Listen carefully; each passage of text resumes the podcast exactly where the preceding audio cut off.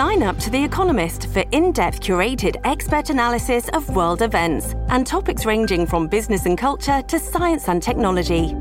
You'll get the weekly digital edition, online only articles, curated newsletters on politics, the markets, science, culture, and China,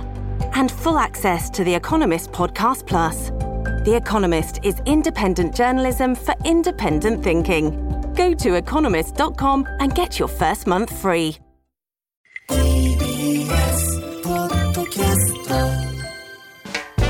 発信型ニュースプロジェクト。荻上チキ。セッション。自衛隊の強制わいせつ事件で被告に有罪判決。五ノ井里奈さんの思いと訴えた意義陸上自衛隊郡山駐屯地に所属していた元自衛官。五ノ井里奈さんへの強制わいせつ罪が問われた裁判。福島地裁は今日元上司の被告ら3人に対し懲役2年執行猶予4年の有罪判決を言い渡しました。去年五ノ井さんに直接謝罪した被告3人は一転して裁判で無罪を主張し自衛隊に指示されて謝罪したと供述。一方五ノ井さんは合わせて6回の公判に被害者参加人として出席しその供述に耳を傾けてきました。また告発や提訴後五ノ井さんへの誹謗中傷も相次ぎましたがそれでも声を上げ続けてきました。そうした姿勢が評価されアメリカタイム誌の次世代の100人やイギリス BBC の今年の女性100人にも選出。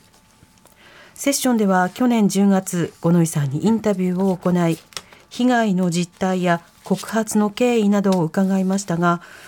今日は裁判に至った経緯や声を上げた意義判決の結果を受けた今の思いをご本人に伺います。はい。今日判決が出まして、そちらの判決は被告3人に対して懲役2年、そして執行猶予4年という有罪判決ということになりました。はいその認められた内容についてはまた後ほど紹介していきたいと思いますが、ええ今日は様々な被害を思い出すきっかけとなる放送になる可能性もあります。はいえ心配でしたらラジオから離れるなどしていただければと思います。はいではまず五ノ井さんが受けた被害のその経緯について紹介します。小学5年生の時東日本大震災で被災し支援に来てくれた女性隊員に憧れて陸上自衛隊に入隊した五ノ井里奈さん。しかし2021年8月訓練中に男性隊員からの性被害に遭い自衛隊内で訴えましたが誰からも証言が得られず被害は認められませんでした。その後、自衛隊を退職し、実名で被害を告発。署名を集め、防衛省に再調査や再発防止、加害者からの謝罪を求めましたが、SNS 上では誹謗中傷が相次ぎました。一方、五ノ井さんの訴えをきっかけに自衛隊内部で調査が開始されます。その結果、防衛省は事実関係を認め、謝罪したほか、去年10月には加害者本人からも直接謝罪を受けることになりました。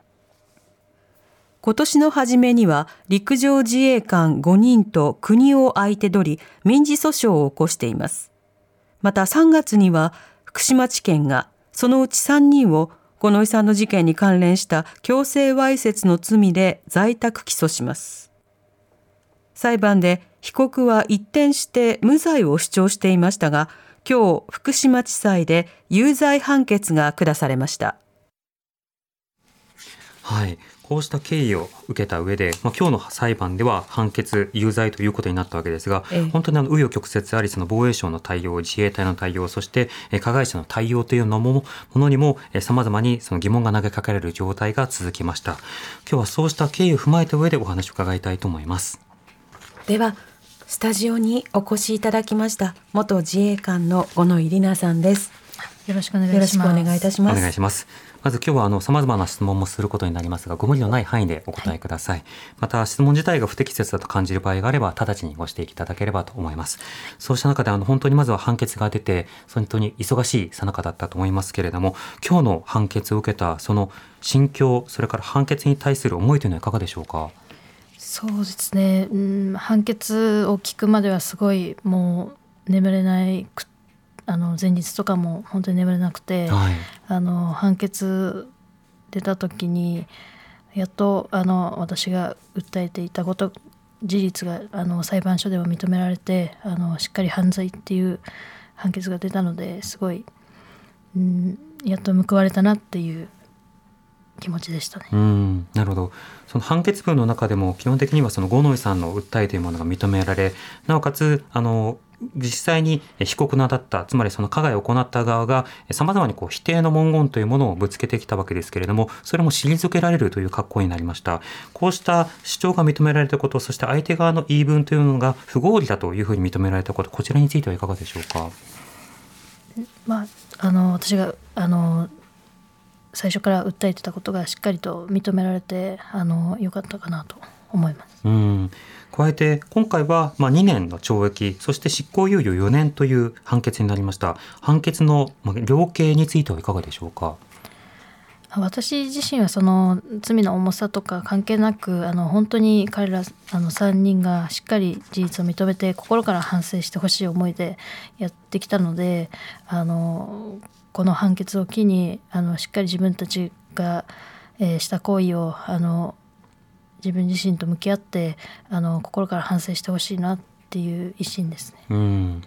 実際にその被害があってそれで省内でもさまざまにその動いてほしいという声があっていたにもかかわらずあの謝罪などが出てもタイミングが遅かった。そして実際にこの裁判などになっていったとしたらこの謝罪というものの対応というのが、まあ、一転することになった。こういった動きについてはどうお感じになってましたか？うん。まあ、ちょっと動きは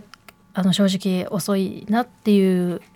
思いはあるんですけど、まあ、今こうやってあの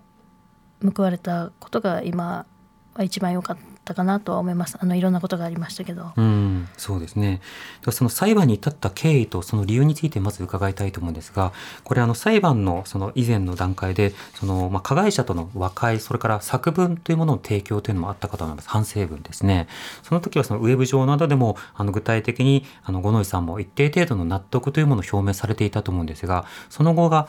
裁判にこうなっていくこの流れというのはどういったものだったんでしょうか？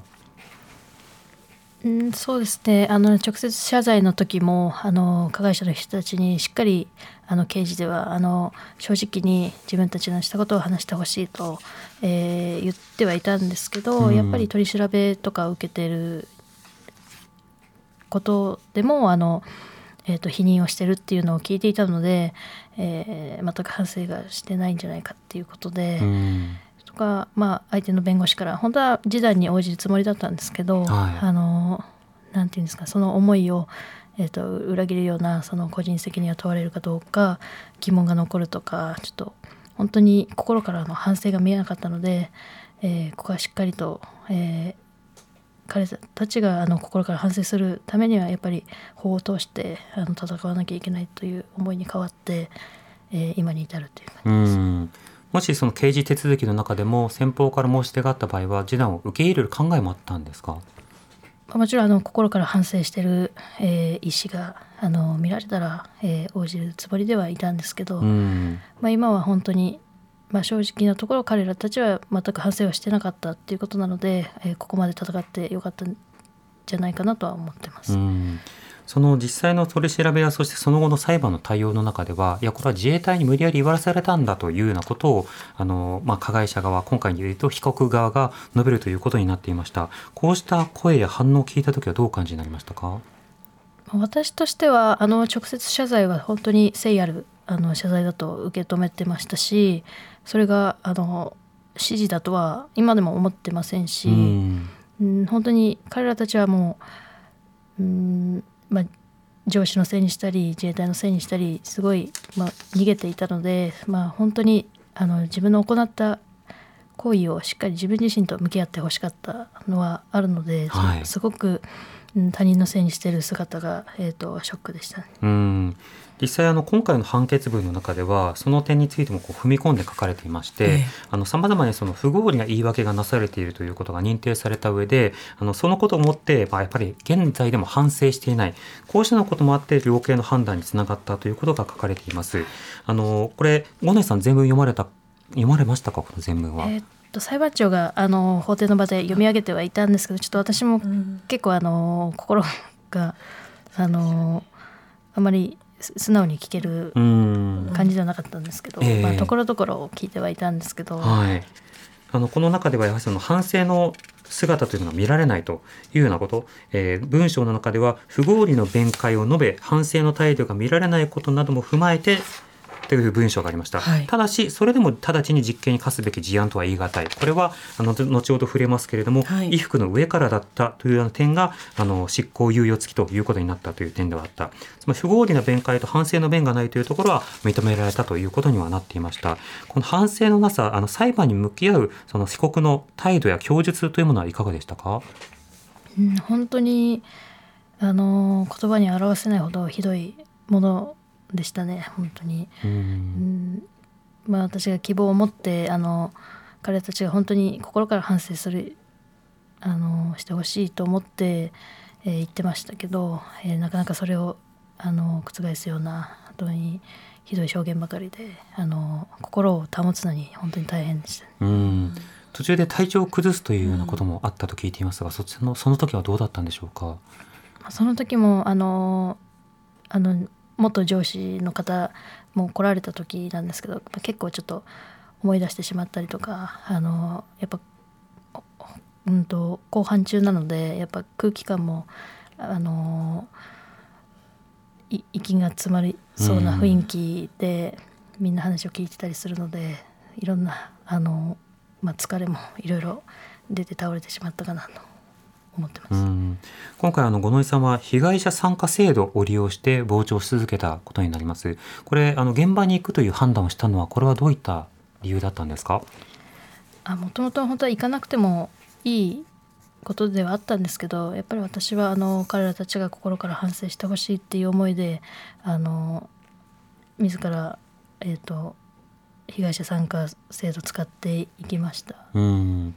ただそういったような中でその被害者の姿を見続けてきたわけですね。やはり最後まではその反省というのはむしろ感じられなくなっていくということになったんでしょうか？そうですね本当に初公判からはずっと、えー希望を持って本当に彼らたちのに私の思いが伝わるように、えー頑張って向き合ってはいたんですけど、えーやっぱり、えーひどい証言ばかりでうん何一つ反省もしてなかったのでだんだん私の思いも消えていってもうここは、えーしっかり、えー同じ被害者を出さないように厳しい判決を出してほしいっていう思いで、はい、戦ってましたうん。なるほど一つの厳しい前例ということをすることが必要だということになったわけですね。ではこの判決の意味についてはですね、もう一方お話を伺いたいと思います、犯罪被害者支援弁護士フォーラム事務ち、えー事務次長で弁護士の上谷さくらさんにもお話を伺います、はい上谷さんこんばんはこんばんは。よろしくお願いしますお願いいよろたします。しくお願いします。まず今日出されたこの裁判の判決この判決については上谷さんどういうふうにお感じになりましたか？そうですね。あの、まずちょっとあの、もしや無罪ではと一抹の不安があったので、あの、有罪という判決を聞いて、あの、ほっとしたというのが率直なところです。うんなるほどこれ2年の実刑え2年の、えー刑期そして4年の執行猶予これというのはあの一般的ななんでしょう判決の刑量刑というようなことになるんでしょうか？そうです。あの、強制わいせつ事件ですね。で、前科がない人の強制わいせつ事件としては、えー相場よりもやや重めかなという印象はあります。うんなるほどその重めとなった背景というものはどういうふうにご覧になってますか？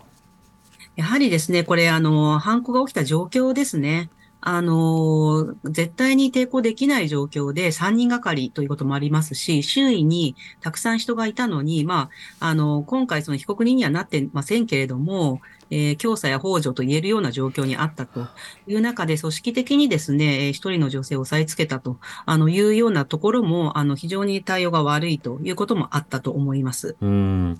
今回の裁判その争点となった点あのどういった点だというふうに見ることができるんでしょうか？えーまず、あのーその被告人と五ノ井さんの言い分が違うところがありますので、どちらの証言の信用性があるかという点と、うんあのーまず被告が言っているように、そのわいせつ性をどう評価するかというようなところがポイントだったと思います。はい。で、あの、共通しているような点という点で言うと、例えば、あの、修繕で、追いつあの具体的に、まあ、押し付けたというようなこと、えそれからあのその後、五ノ井さんがあの周囲に対してこう相談をしているということ、この点などについては争いがなく、具体的なその接触の行為の、まあ、意味や意図などについて、はいあの被告側が、まあ、弁解するというような、そうした裁判になってました。こちらについてはいかがでしょうか？そうですね。まあそこのところは本当にあの、当事者同士にしかわからない面があったと思いますけれども、これ、えっと、その証言に立った他の、えっと、被告人以外の、えー自衛隊の方ですかね、の証言が、えーかなり、えー五ノ井さん側に有利に働いたという面もあると思いますし、うん一番はやっぱりあの、その五ノ井さんがその虚偽の供述をするあの動機は全くないということや、矛盾がないというようなところが一番大きかったのではないかと思います。はい。また今回の証言した人がむしろその被告側と普段は仲よ仲が良かった人であってあそうした人がわざわざ被告に不利な発言をするというようなそうした理由がないことから信用できるということもまあ鑑みられたと書いてありました。これはどういったことでしょうか？そうですね。あの、やはりこう、ひ日頃から等し、親し、あの、等しい人、あの、親しくしている人だと、あの、その人に有利な、あの、発言をしてしまうというのは、やっぱり人情としてあるものなんですよね。うんもうその場合に、親しい人間であるけれども、その人に不利な証言をしたというのは、非常に信用性が高いという評価になります。うんそうした中でその供述のあの信頼性について書かれている場合その発言をした人々は、まあ、被告人らとの親しい関係性などから当初は被告人らをかばうように嘘の供述をしていたが男性社会の中で女性を傷つけていることにうたか疎かったことに後悔し正直に話すようにしたと述べているもの。それから別の部隊に移動した後で本件の異常性重大性に気づき問題解決のために話せることを話すようにしたというものなどそうしたような発言の変遷そのものがむしろ合理的だというふうに捉えられていますこの点はいかがでしょうか？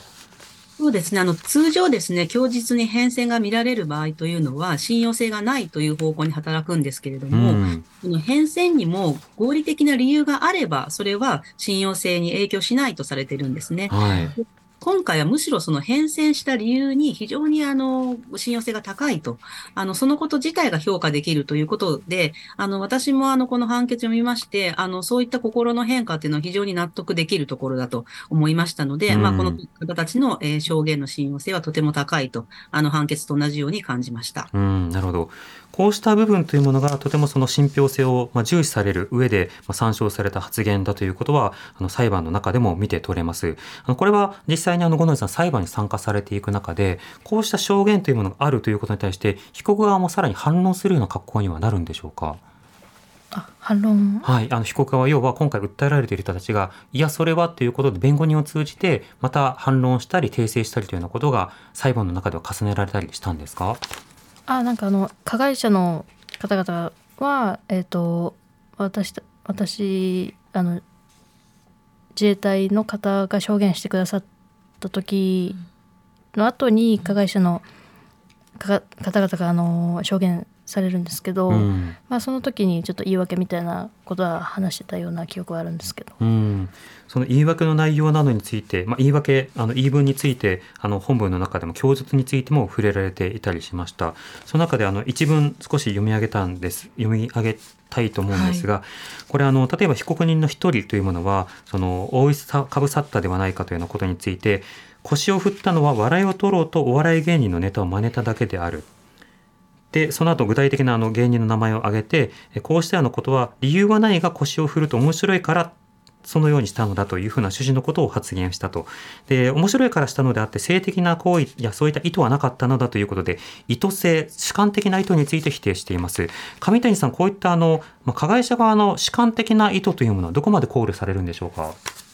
あの、基本的にはですね、えーこれ、あの、昔はかなり争いがあったんですけれども、はい。えー加害者がわいせつの意図があろうとなかろうと、客観的にわいせつな行為であれば、わいせつ性が認定されるということになっているんですよね。うん。あの、ですから、例えば、えっ、と、わいせつ目的で裸にして写真を撮ったという場合と、えー嫌がらせ目的で裸にして写真を撮ったと。はいあの、いう場合ですと、後者だとわいせつの意図はないのかっていうとないかもしれませんけれども、えーその写真を伝えた被害者にとっては、えーその痛みは同じということになりますよね。うんですから、あの、そういった意味では、その、えー被告人側がですが、ですが、あの、わいせつの意図がいくらなかったといったところで、全体的な状況からわいせつ性が認定されれば、その、あの、弁解は通らないということになります。うん。こちらあの判決文の中にはこのように書かれています。強制わいせつ罪におけるわいせつな行為該当性は行為そのものが持つ性的性質の有無及び程度を十分に踏まえた上で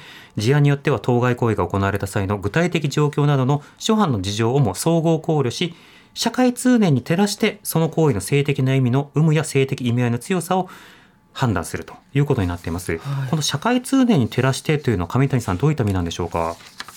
まあ、これは、まあ、その時の一般常識というか、まあ、国民の感覚っていうようなことですかね。うでんすから、まあ、これ、こういうのって、その時代によってかなり変わってくる面がありますので、はい同じことをしても時代によっては、えー有罪になったり無罪になったりすることはあると思うんですけれども、うんあの、こういったことに対するあの、目っていうのは非常に厳しくなってきてますから、はいあの、今後こういう、こういう行為がわいせつ性があると認定されたということは、えー今後の判例の一つの指針にもなるかと思います。うんなるほど。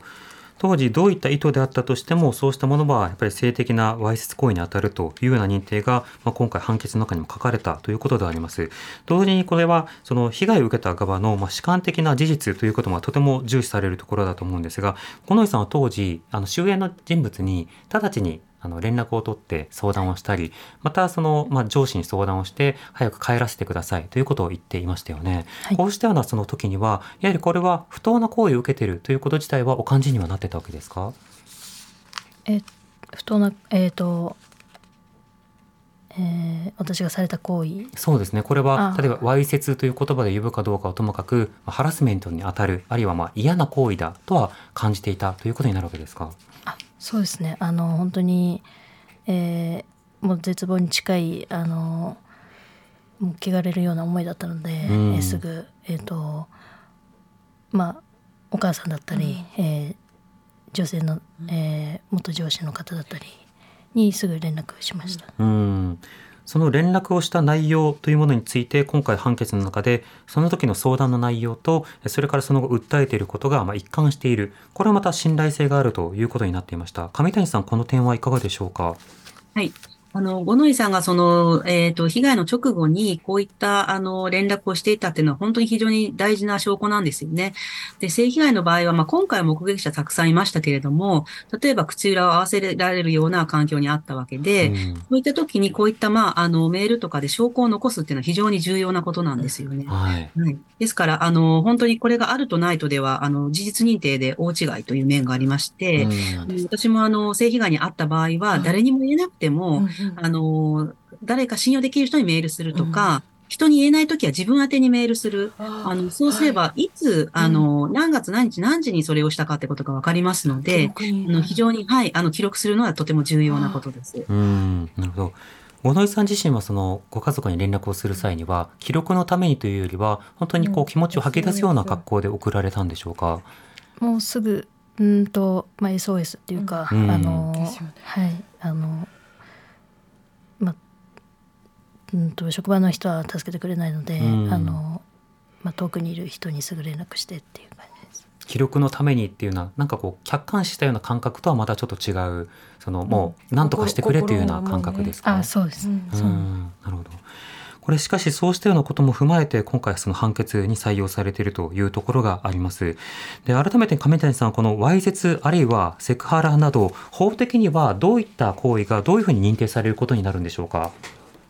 えっ、と、これはまあ、いわゆるセクハラっていうのは、あの、相手に、の意に反する性的言動ということなので、えー言葉での性的冗談から、まあ、あの、ひどいのはレイプまで、あの、幅広く含まれるんですね。はい。で、その中で犯罪になるというものは、まあ、刑法犯ですと、まあ、強制わいせつ、まあ、今ですと不同意わいせつ罪、それから、まあ、強制性交や、えー不同意えー性交等罪と言われるものと、あの非常に少ないことになります。うんなるほど。そうした中で、その今回も含めて、あの時代ごとに変化をしているという話、亀谷さんからもありましたけれども、この判決の内容、あるいはセクハラと何が認定されるかというのも、人々の感覚などによって今後も広くなっていくことというのはあるんでしょうか？はい、あり得ると思います。うんはい。その一方で立証の難しさ、今回はその具体的な書面であるとか、それから相談記録があったということが重視されていますが、これそういったものがないと口裏を合わされてしまうという、そういったリスクはあるんでしょうか？えーそういうリスクはありますね。あの、特に性犯罪の場合は、えー客観証拠がなくて、えー本人の証言しかないということで、えー不起訴になるという件がとても多いんですけれども、んただし、えっ、と、そのいろんな客観的な状況から、えー被害者の証言一本で有罪になる事件もあります。はで、えっ、と、割とですね、検察官が、えー客観的証拠がないと起訴をためらうケースが多いんですね。ただ、意外とですね、えーそういったケースでも、被害者の証言の信用性一本だけで、えー起訴した結果、有罪になったものはたくさんあるんです。い。うんですから、えーやっぱり検察官もですね、積極的に起訴すべきだと思いますし、うんえーその被害者の信用性というものをですね、その被害者心理をきちんと理解した上で、えーきちんと法律に当てはめて判断していただきたいなと思います。リスナーの方からこういったメールもいただいております。はい、ご紹介してまいります。まずラジオネームポチ太郎さん、メールどうもありがとうございます。本日の被告への有罪判決、五ノ井さんの胸中やこれまでの月日を思うとおこがましいかもしれませんが、ほっと胸をなで下ろしました。性加害そのものはもちろん、告発したことに対するバッシングや自衛隊の指示による当事者からの謝罪など、信じがたい出来事の連続の中で、五ノ井さんを今日まで支えてくれたのは、どういった信念や思いがあったからなのでしょうか。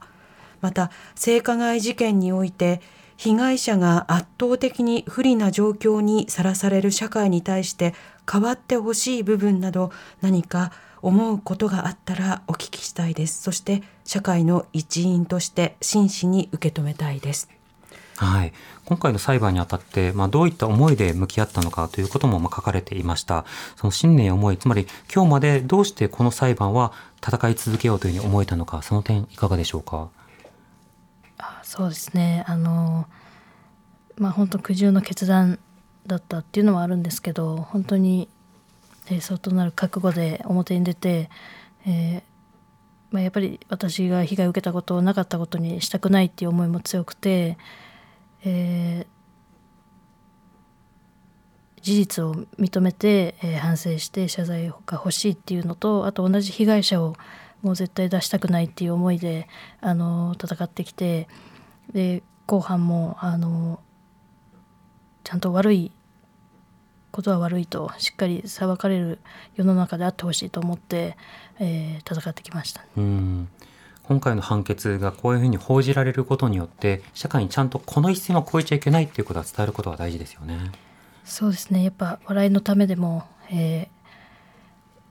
絶対、えー許されることではないっていうのを今日あの有罪判決、まあ、彼らたちも笑いのためと言ってますけど、うん。それでは、えー、と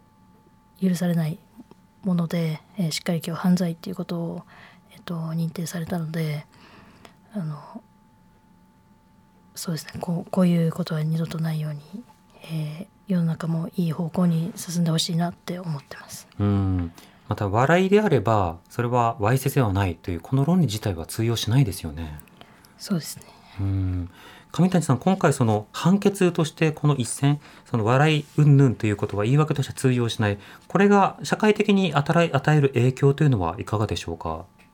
そうですね。あの、この辺のことはあんまりこう、社会に知られていないというか、うん冗談だったんだよって、あの、何そんなこと言ってんのっていう感覚の人たちはかなりいると思うんですよね。はい。でそういうものじゃなくて、やっぱりそういうふうに済ませてしまう人っていうのは、その被害者の立場に立った考え方ができなかったり、あの、判決でも、あの、触れられてますけど、まあ、まあ、被害者を物として扱ったというような、こう、人格を尊重しないところから出てくると思うんですね。うんですから、えっ、と、その人に悪気がないかどうかではなくて、被害者がどういうふうに思うか、その人を尊重した場合にそれができるかというような、やっぱり考え方の癖をつけないと、同じようなことが起こってしまうと思います。うん、なるほど。続いてメールいただきまはいした。、えっ、とお名前ない方ですけれどもメールどうもありがとうございます。五ノ井さん、今回の裁判は思いがけない展開もあり、本当にお疲れになったと思います。五ノ井さんの勇気と意志の強さを心から尊敬します。五ノ井さんの告発のおかげで自衛隊の組織的な問題が明らかになりました。厳然とした男女差別の実態、組織内の相談体制の形骸化など、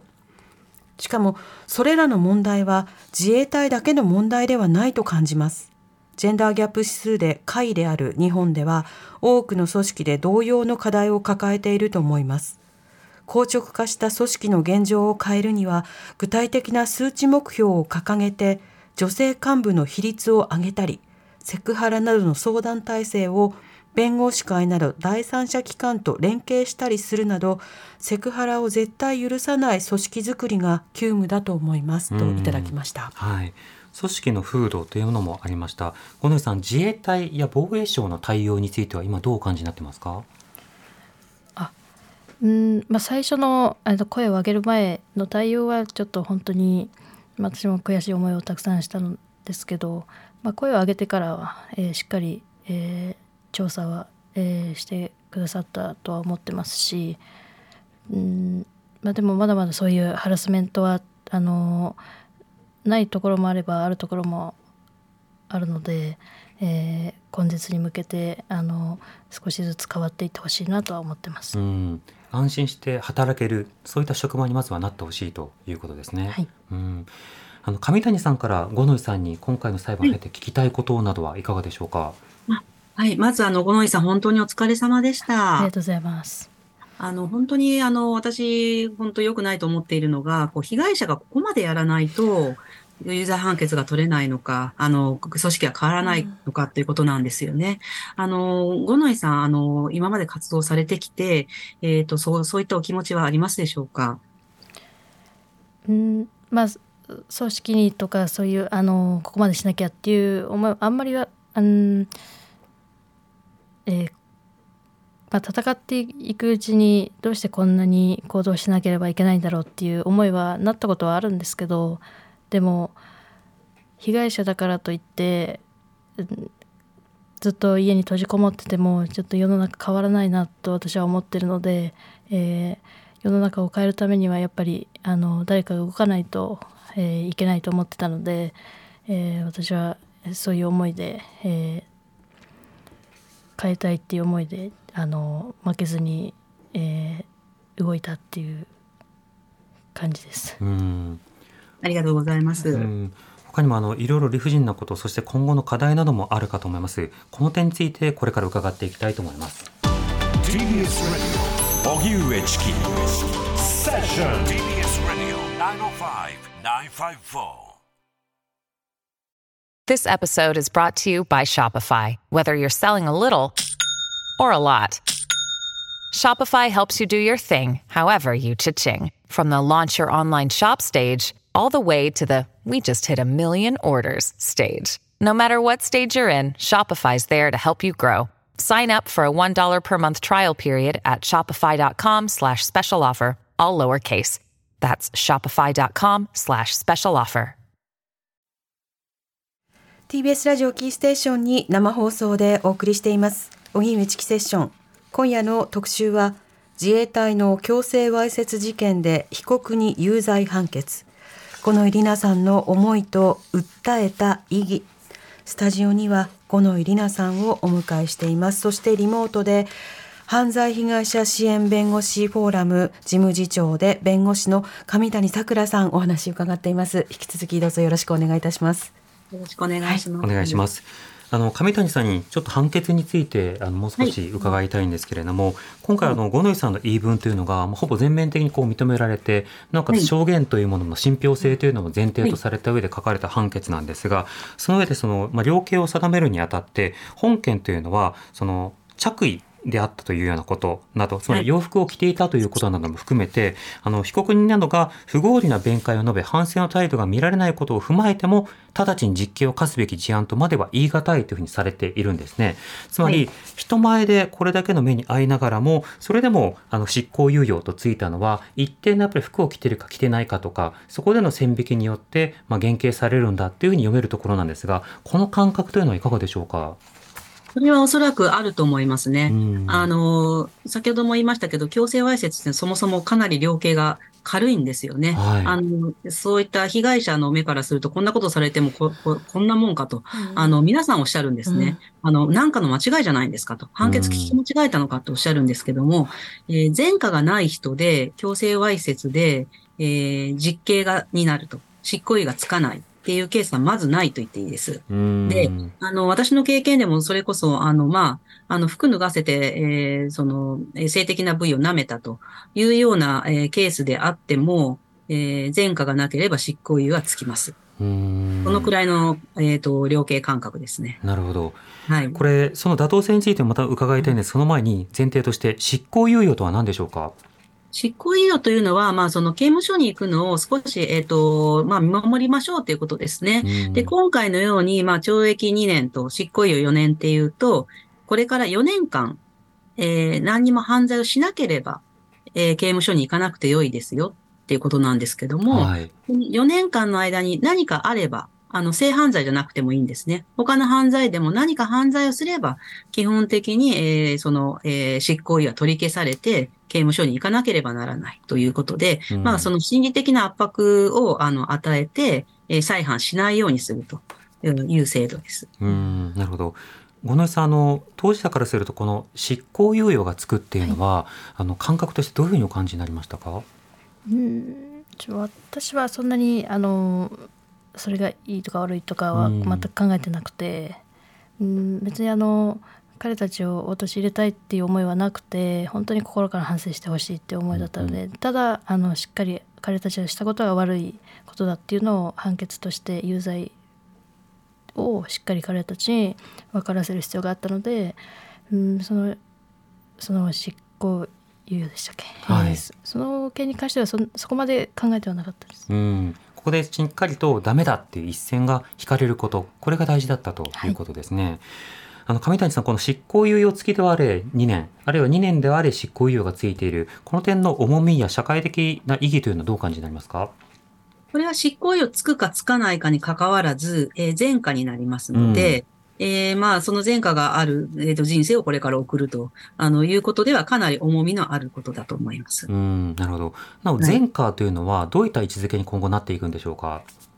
ーまあ、今後また何かした時に前科がある人っていうのは、次の犯罪の時に非常に罪が重くなると、うんあの、いうこともありますし、えー前科、あの、ある場合は、まあ、国によってはその海外に入国できなかったりとか、えっと、いろんなその生活上の制限が、あの、生じてくることはあります。うん、なるほど。そして本件については非常に多くの報道もありました。そうした中でその性暴力に絡む報道というものに多くの疑問が向けられることもあります。そのうちの一つはなぜ例えば被害者の方はあの様々に写真が出て、で、加害者の方は写真が出ないのかというそういった傾向が出ることなども含めていろいろなあの問いというのがありましたけれども、五ノ井さんこの間の取材やそれから報道について何か課題を感じたりであるとか、あるいは助かったなって思うところとか、そうしたところというのはありましたか、うんうんまあ、日本のメディアに関してはあのいい分いいところもあったり悪いところもあるなとは思っていて、うんいいところはやっぱりあの発信力があってあの情報をすぐあのいろんな、えー、と発信してもらってあの世の中の人に情報を、えー、とすぐ渡るっていうのはいいかもしれないんですけどまあそれと悪いところはっていうかあんまり私が嫌だったところはちょっと見出しをあの事実と異なる風にあの書いてしまったり、うん。そういうのでちょっと私は心を病んでしまった時もあったので、ええ。ーそうですね。そういうなんか、まあ、文字数限りは分かるんですけどやっぱり真実をしっかり、えーはしょらないで書いてほしいなとは思ってます。えうんそれは一般メディ大手メディアでもあるいはネットメディアでもっていうことですか？まあそうですね。やっぱりあの、えーまあ、記事を読んでもらいたいがために結構引き寄せるようなちょっと過激なうん。あの、えー見出しになってしまったりも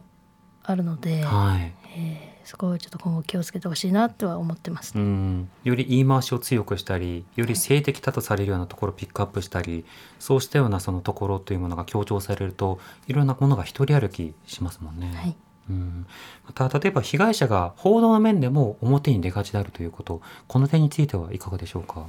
まあ私はそれは分かっててあの表に出ましたしその覚悟で、まあ、出ていたので、まあ仕方ないことなのかなと思いつつも、うん、やっぱりあの被害者が表にあの出る回数が多いんじゃないかなとはちょっとは思いますね。うん。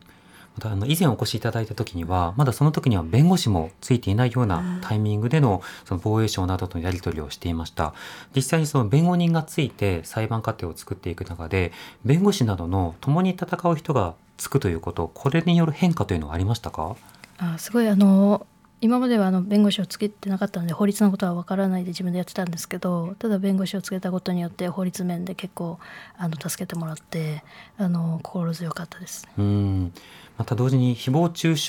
というものもネット上などでは大きく起きていました。こういった誹謗中傷に対してのその告発というのもありますけれども誹謗中傷というものについてまずどういうふうにお感じになりましたか？私もあの声を上げてからあの今でも誹謗中傷来ますけどあの被害届を出してあの罪に問われても結局また誹謗中傷は来るものなので、うん今後誹謗中傷がなくなるのかちょっとうんわからないんですけど、はいでもやっぱなくなるためにはあの罪のあの厳罰化っていうんですかねあのもっと厳しくあの罰せられるべきだと思ってますね、うんそういう誹謗中傷する人は。そうですね。あとはその被害を受けた方が誹謗中傷をもうとにかくこれは被害だということでしっかりと通報する。対応件数を増やせば、まあ、警察の側や司法手続きの方ももう少しこうスピーディーにそうしたものに対応しなくてはいけないというような状況がなっていくかと思います。上谷さんあのネット上の誹謗中傷も今対応というのはどうしても時間がかかりますし被害者の負担も大きいと思うんですがこの点はどうでしょうか？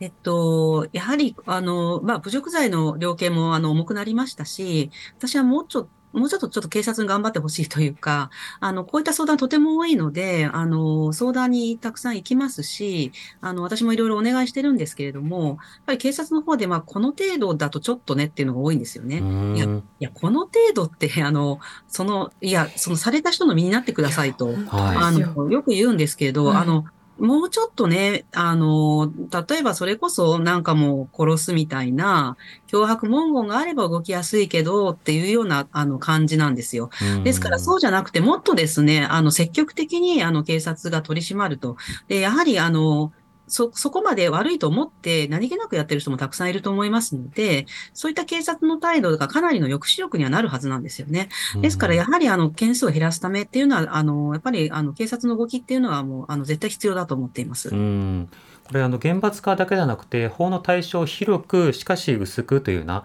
例えばその簡単な言葉のようであれば、まあ、スピード違反ではないけれども、まあ、即座に対応できるような状況にして、まあ、の量刑としては例えば10万円とかそれぐらいの罰金になるかもしれないけれどもしかしそれが違法行為だという線引きを作るというようなことなどこういった実効性のある対応については上谷さんいかがでしょうか？そうですね。あの、それも必要だと思いますね。あの、まあ、侮辱罪が引き上がったのはいいんですけども、まあ、何でもかんでも刑事裁判にするのは難しいと、うんあの、いう面もありますので、そこまでいかないものでも罰金で対応するとか、あの、そういったあの、幅広く網をかけていくってことはとても重要だと思います。うん本根さん実際にネット上の誹謗中傷などは、まあ、匿名のものもとても多いですしまた結構キリがないようなところもありますよねこの対処というのはどうされてきたんですか？あそうですね本当に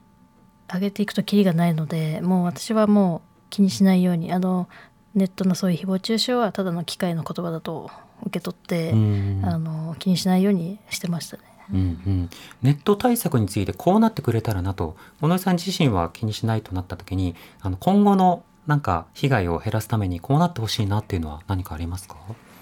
うんまあちょっとまだ考えてはないんですけど、うん。本当に私もたくさん考えてはいるんですけどあの答えが見つからないというか、あのうん。うん。本当に私自身も疑問に思っていて本当に誹謗中傷はなくなるものなのかっていうのをすごいあの答えが見つからないんですけど、うん。うーん難しいところではあるかなと思うんですけどでも本当に誹謗中傷であの誰一人命を落としてほしくないなっていうのはすごい思ってます。うん実際誹謗中傷は命を陥れることなんだということはもっと知られた上での対応というのは必要になりますよね。そうですねやっぱ、うん本当に命を落としてる方がたくさんいるので、あのもっとまあ警察の方もそうですけど本当に国のあの、えー、と法律っていうのをどんどんあの変えてほしいなとは思いますね。うんまたあのもらった中ではその支援とか応援とかさまざまなサポートもあったとかと思いますがこれらについてはどうでしたか？あの本当にあの声を上げてからあの応援のあの言葉だったり、えー近くでサポートしてくれる方たちがたくさんいて今にあの至ってるので本当に、まあ、ありがとうございますっていう感じなんですけど、うん。あの署名活動もそうですけどあの全てあのいろんなことがあって今があると思ってるので、はい。あのまあ、本当にいろんなことに感謝したいなとは思ってます。うん。またあの以前出演していただいた際には例えば柔道教室とか今後いろんなことをやっていきたいというふうに話されてました、今はねそうした活動も一部されていましたけれどもこれからあのこうしたさまざまなその対応というものが少しずつ減っていくような状況になった時にどういったことをしていきたいですか？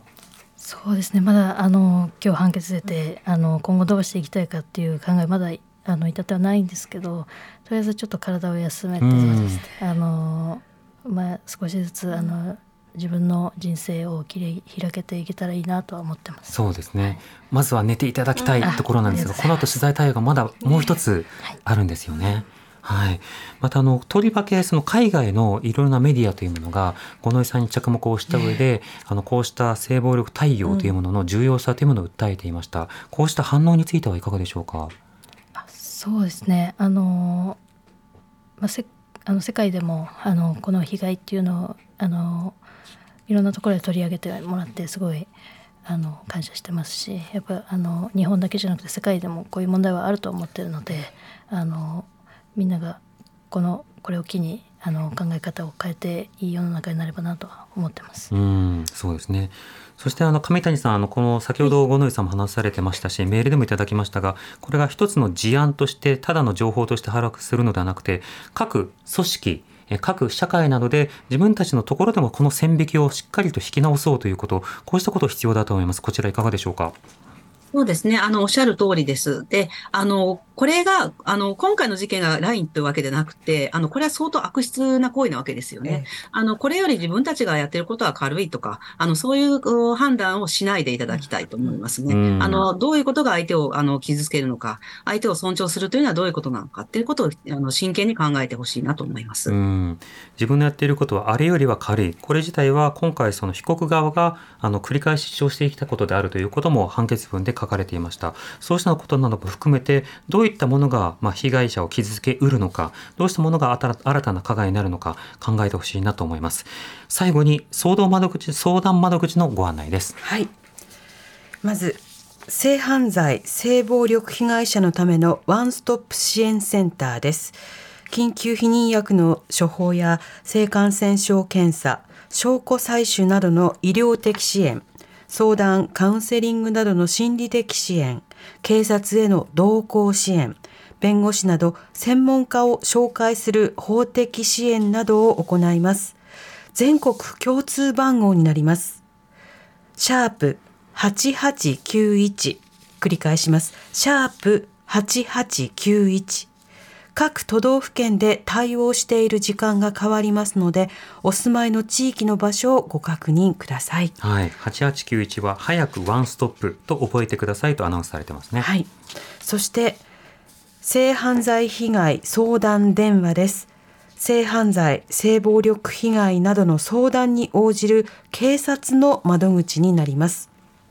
電話番号申し上げます。シャープ8103。もう一度、シャープ8103。この番号にダイヤルをしていただきますと、発信場所を管轄する都道府県警察の性犯罪被害相談電話につながります。こちらは24時間受付しています。はい、8103でハートさんと覚えてくださいとアナウンスされています。はい上谷さん、この他の相談先であるとか、あるいはその弁護士の探し方など、この点などどうでしょうか？そうですね。まあ、あの、各都道府県に法テラスがありますので、はい。あの、検索していただければ電話番号わかると思いますし、えっ、と、まあ、あの、そういった、例えば弁護士会の相談とかですね、えーの、各県に弁護士会ありますので、あの、そのホームページ見ていただければ、あの、相談窓口あると思いますので、あの、ぜひ一度、あの、事件、あの、被害に遭う前にもですね、一度どんなものがあるかってことは見ていてほしいと思います。うん今日は裁判を終えたばかりの五ノ井里奈さんスタジオにお越しいただきました。そして、えー犯罪被害者支援弁護士フォーラム事務次長で弁護士の上谷さくらさんお話伺いました。お二人とも今夜ありがとうございました。ありがとうございました。ありがとうございました。ありがとうございました。荻上チキ